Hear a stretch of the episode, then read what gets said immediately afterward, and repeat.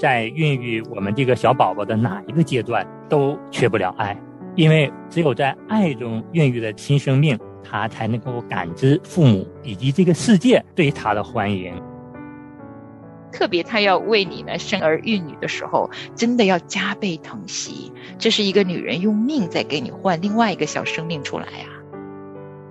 这个内敛的爸爸、内敛的丈夫，他们把具体的爱的语言、爱的行动表达给自己的妻子、表达给自己的孩子的时候，这个效果真的是事半功倍哈。所以现在回想这一条养育孩子的路。我觉得真的不如说是阿爸养育我的路，让我一点点开始认识耶稣，越来越深。欢迎来到亲情不断电，宝贝，好想见到你。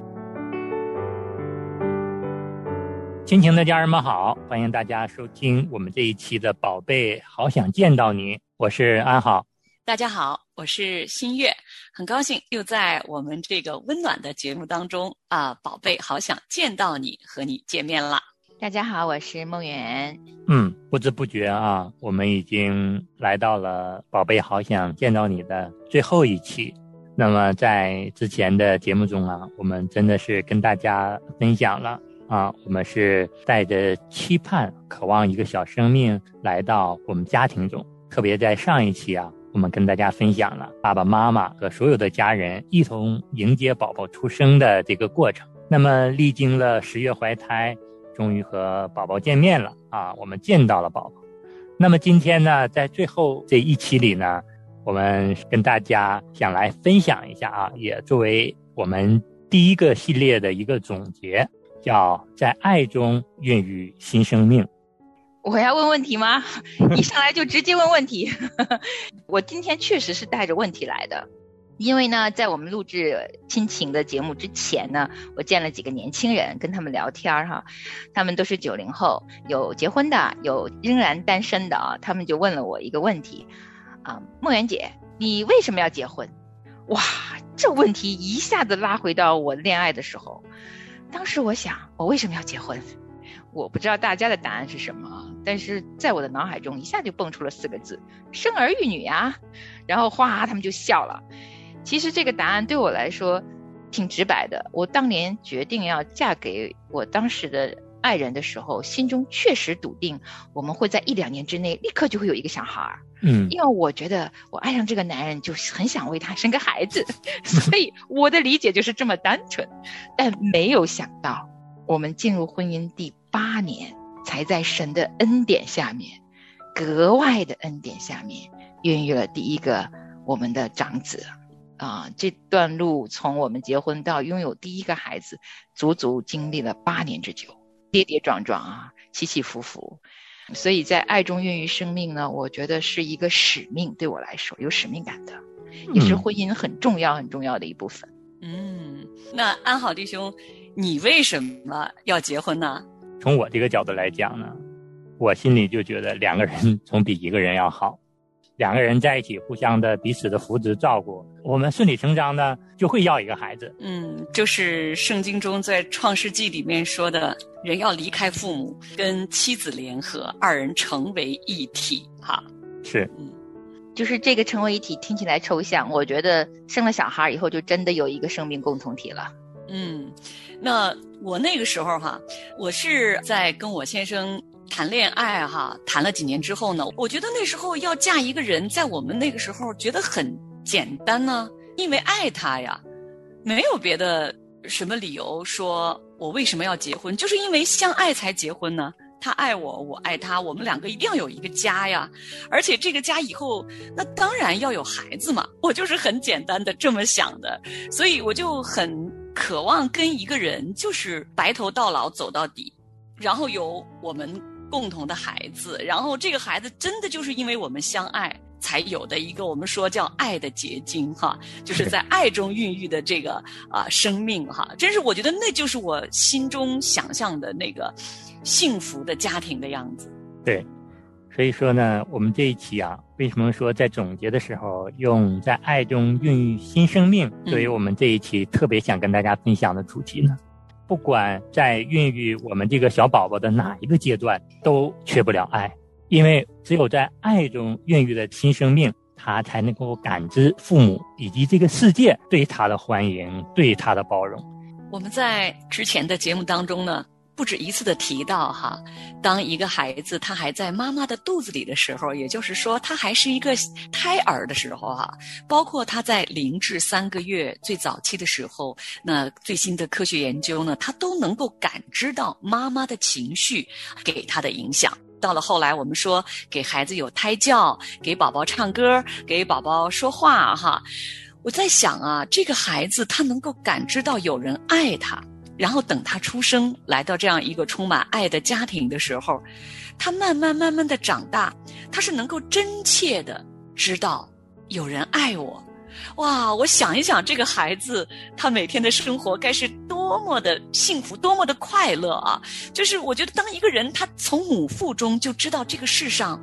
有人在，真的是真心的爱着他。而且呢，是在无条件的爱着他，而且呢，真的是在盼望着他来到这个世界上。我想，在这样的孕育中长大的孩子，哇，该是怎样的不一样啊！嗯，我可能特别想要呃分享的是另外的一个角度。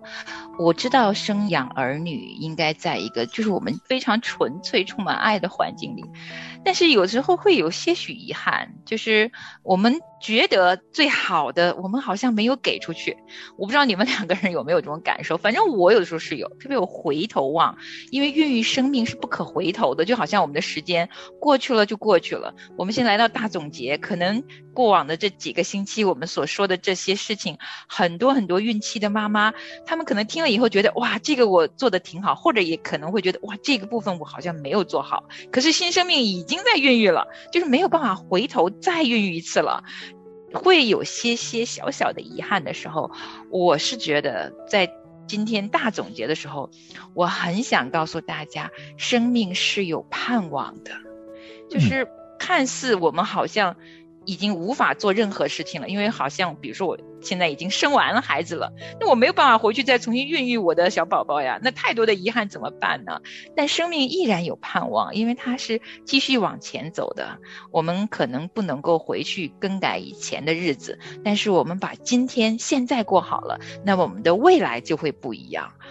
而我们认识主耶稣的爱里面，除了有对我们。啊，生命当中的照顾，从上帝而来的爱和慈爱帮助我们之外，他真的也给了我们一条盼望之路，就是明天是有主耶稣替我们掌管的时候，包括我们的小生命啊，虽然可能他现在还在我们的母腹中，或者刚刚出生还不会讲话，也要知道每一个小生命他的余生啊，从他生出来可以见到。日光的时候，在日光之下，就有一位神永永远远给他一条生命之道，而且他有特别的一个很完美、很美善的旨意，在这个小小的生命里面。所以，把盼望放在耶稣的手里面的时候，我们就不要给自己太大的压力，稍稍减点压。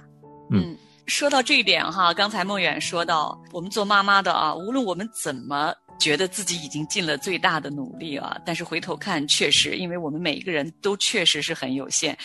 因为做母亲的心呢，就总想把最好的能够给孩子，但回头看，确实有的时候我们难免会这样或者那样，觉得哎呀，是不是可以做得更好一点哈？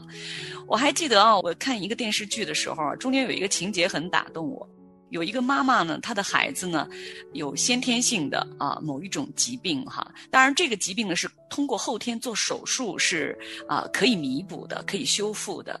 那后来的这个孩子就在成长的过程当中呢，不断的啊，就是可能隔几年就要去医院做一次这样的修复手术。那在有一次，这个妈妈她的孩子又在做手术的时候，这个妈妈就一直在流眼泪，她就跟她的孩子说：“她说。”我真的很抱歉，没有把你生得更健康一点哈，就是可能会有很多我们不知道的、不明白的，可能我们觉得是我们自己没有做到的地方。那我觉得孟远刚才说的就是我们自己真的是知道有一位神在掌管我们的孩子的生命。其实我自己也是在这个过程里面呢，哇，真的是在养育孩子的这。二十多年的过程当中，有其实不止一次，我的孩子度过很危险的那个状况哈。我其实知道，不是我的能力是可以帮助我的孩子渡过难关的，真的是有一双大手在掌管我孩子的生命。那双大手的能力，那双大手的慈爱，那双大手在我的孩子身上的这个所显出的他的怜悯，不是我这样一个妈妈所能够想象的。真的，我知道那双大手。是来自于我们的天赋，真的，只有他才是真正掌管我们孩子生命，也只有他的那双大手是真正能够托住我们的孩子的生命的。牵我的手，因为前面的路很难。牵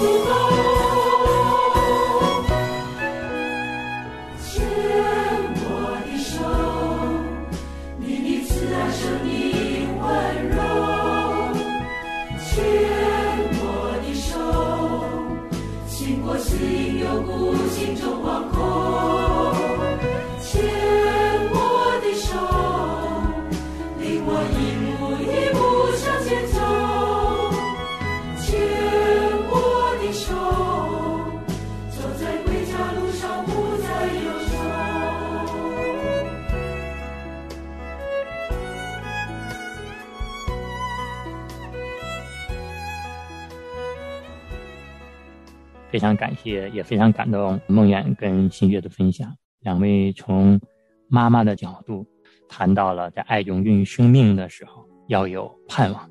这个盼望要从生而来，知道我们的神不管在什么时候，相信他对我们的爱，对宝宝的爱都是最完备的，都是最好的。那么安好呢，也特别想从爸爸的角度来分享一下孕育新生命的我的感受。其实从男人的角度呢，他的感情都是比较内敛的，不是特别像我们的妈妈们啊，表达情感呐、那么直接、那么直白。往往男人就需要一个特定的时机，需要一个特定的事件。安好想对所有的爸爸们说，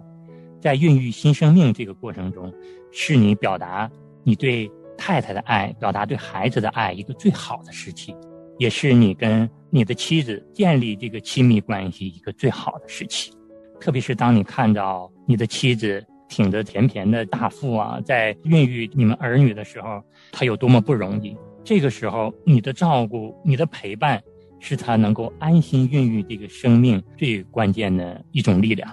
当你发现你的妻子有不安、有焦虑的时候，你的每一句安慰，你的每一句的鼓励，都能够让他焦虑那个心情得到释放。有可能你的家庭还面临着你们小夫妻跟父母的这些关系的协调的问题。你要知道，你的太太这个时候，她已经没有更多的心情和情绪来应付这些家庭成员关系之间的这些琐事儿了。那么，作为丈夫，真的要好好的担当你的责任，协调好你的妻子，比如说跟你的父母啊，或者是你跟你的岳父母之间的这个关系。那么，安好还想说，在孕育孩子这个过程中呢，也是作为准爸爸和你的孩子建立亲密关系的一个最好的时候。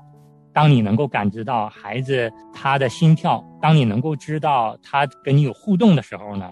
你就多跟他说说话，晚上睡觉之前多抚摸抚摸妻子的肚子，然后跟孩子有这样一个美好的互动。这么做的时候，你的父爱不知不觉的就透过你的妻子传递给了你的孩子。所以说，不管你的情绪有多么内敛，但是在孕育新生命的这个过程中，投资进去的爱，在你们一家后续的这个生活中，都是一个非常宝贵的、非常值得付出的一个行动。嗯，在孕育期啊，这个时候爸爸的投资回报率最高。嗯，当然，就是说到这夫妻关系哈，真的我也要千叮咛万嘱咐，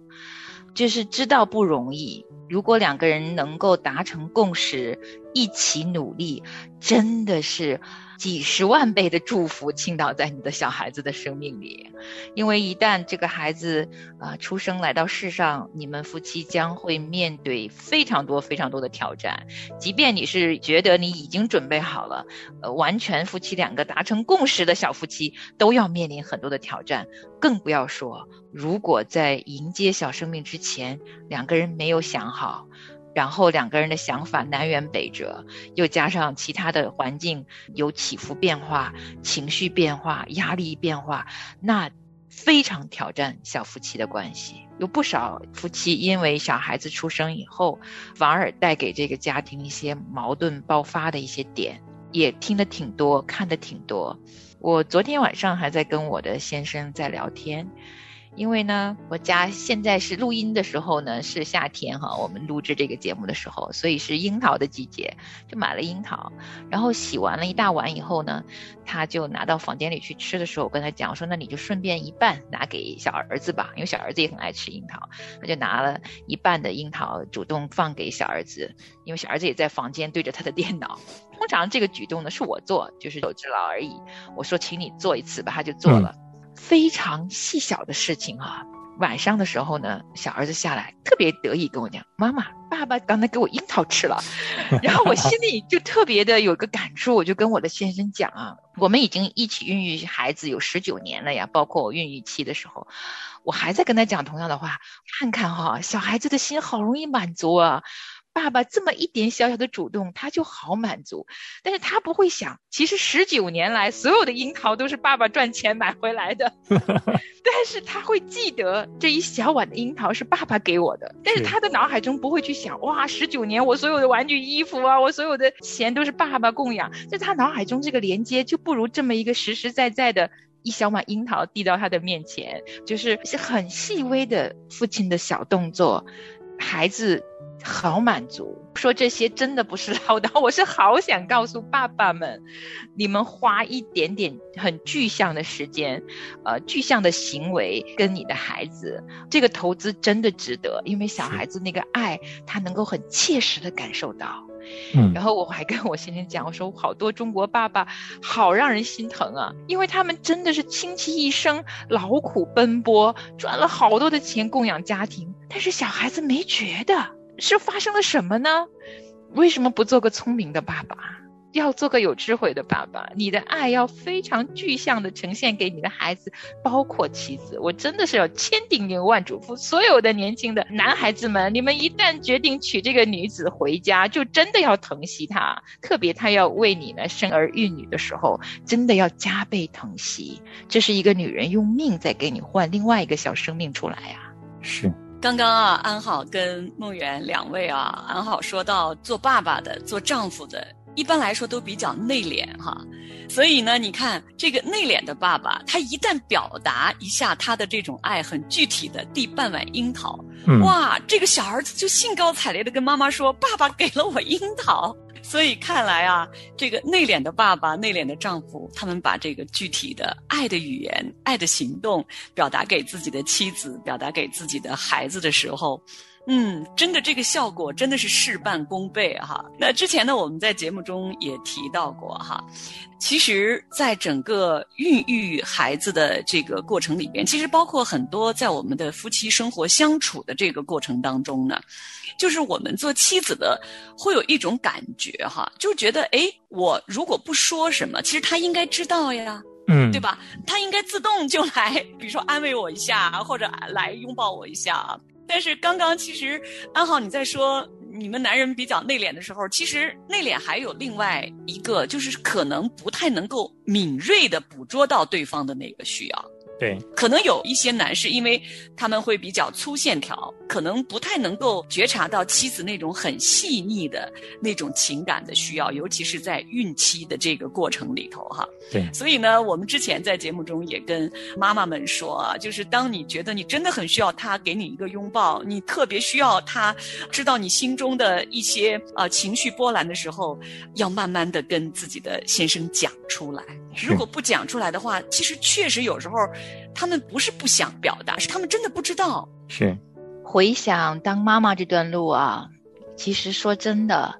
我应该说我的成长跟孩子是同时在增加的。嗯，我觉得孕育小孩子是一个祝福，因为他真的有个新的生命来到世上，但对我自己的生命也是一个祝福。我们会想象他生活在一个完美的世界里，希望给他最完美的爱，可是生活往往并非如此啊。所以在我自己的生活里面，其实养育孩子是一个很大的挑战。虽然开篇的时候我说了，我是这么想要小孩子的人，可是小孩子是个挑战。我很诚实的讲，对我自己来说真的是挑战。我这么渴望有小孩子的人，我依然面对他，常常有束手无策的时候，想要哭的时候，有时候。嗯，看着新生出来的婴孩，我就很想把他塞回我肚子里。我我觉得孕育他的时候，比看着他还要还要幸福一点点，有这样的时刻。可是呢，呃，我自己也知道，这个也是神的一个加倍的祝福来的。虽然我们养育生命会遇见非常多的坎坷，并非一帆风顺，包括夫妻关系。我曾经以为有了一个小生命，自然而然。我可以跟我的先生共同话题越来越多，谁成想啊，孩子出生以后，我忙着孩子，忽略了他，我们两个人的共同话题竟然越来越少了。所以等我惊觉的时候，我才发现，诶，我怎么这么长时间好像没有跟我的先生好好说过话了？怎么会这样呢？于是我又重新反思自己又发生了什么，重新回到神的面前。这当中走过非常多的弯路，我在想。孕育小孩子，的确，我们的是希望小孩子在一个完全的爱中长大。我们自己也应该对自己的生命有一个新的认识，就是当我们遇见这些困难的时候，其实神的那双大手把每一个妈妈也放在了一个从上帝而来的完全的爱里面。可能我们不完全，但因为我是浸在这个完全的爱里面，所以我经历的这些眼泪、痛苦，上帝都数算着。他也在亲自的帮着我，所以现在回想这一条养育孩子的路，我觉得真的不如说是阿爸养育我的路，让我一点点开始认识耶稣越来越深。就是神把一个孩子，一个这么奇妙的生命托付给一对小夫妻啊，因为这个生命是从上帝来的，但但是他好看重我们每一对小夫妻，才把这个生命让我们可以有跟这个小生命一起成长，一起经历生命的各样的高低起伏和奇妙的恩典，所以我相信是祝福。可是这里面的沟沟坎坎也是真实的。嗯，就是希望每一对小夫妻，在迎接生命的时候，真的也是全家一起，可以是在神的完美、至高、至善的神这么愿意和我们同在一起养育孩子的这一份美善的心意里头，一起成长，就好的无比了。嗯，刚才梦妍提到了，不仅仅是在爱中孕育的孩子，也是在神的爱中呢，又一次的让我们成长。嗯。今天呢，是我们宝贝好想见到你这个系列的最后一集的总结哈。我们都知道，每一个生命若不是我们的神的许可，没有一个生命可以来到这个世界上，也没有一个生命能够在这个世上能够成长、能够生活。那在今天节目的最后呢，新月呢想把诗篇第一百二十七篇这一篇非常宝贵的神的话语送给每一位正在收听我们节目的听众朋友们。若不是耶和华建造房屋，建造的人就枉然劳力；若不是耶和华看守城池，看守的人就枉然警醒。你们清晨早起，夜晚安歇，吃劳碌得来的饭，本是枉然；唯有耶和华所亲爱的，必叫他安然睡觉。儿女是耶和华所赐的产业。所怀的胎是他所给的赏赐，少年时所生的儿女，好像勇士手中的剑，剑带充满的人变为有福。他们在城门口和城敌说话的时候，必不至于羞愧。阿门。阿门。那今天我们就把这个宝贝好想见到你有一个完美的大结局了。那新生命来了，其实父母开始进入真正的学校了，我们要跟着小孩子一起学。其实养儿方知父母恩，我们也是养儿方知天父恩啊。嗯，我们今天这期节目呢，就跟大家分享到这儿。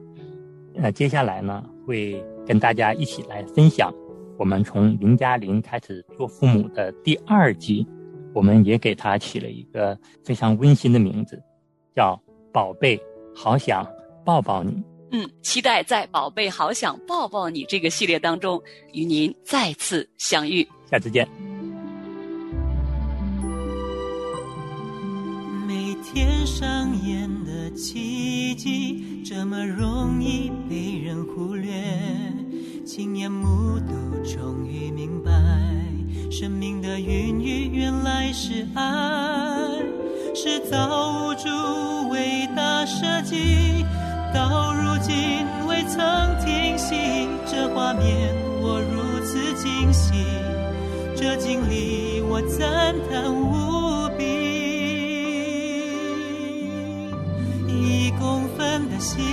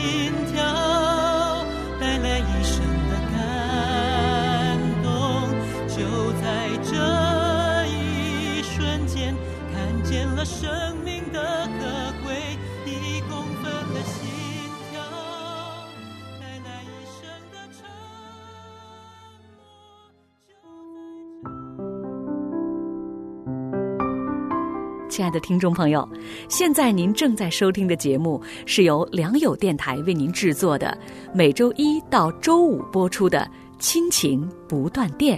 欢迎您与我们联络。我们的电子邮箱地址是 q i n q i n g at l i a n g y o u dot n e t，就是亲情在良友网。感谢您收听我们今天的节目。愿上帝赐福给您和您的家人。我们下次节目再会。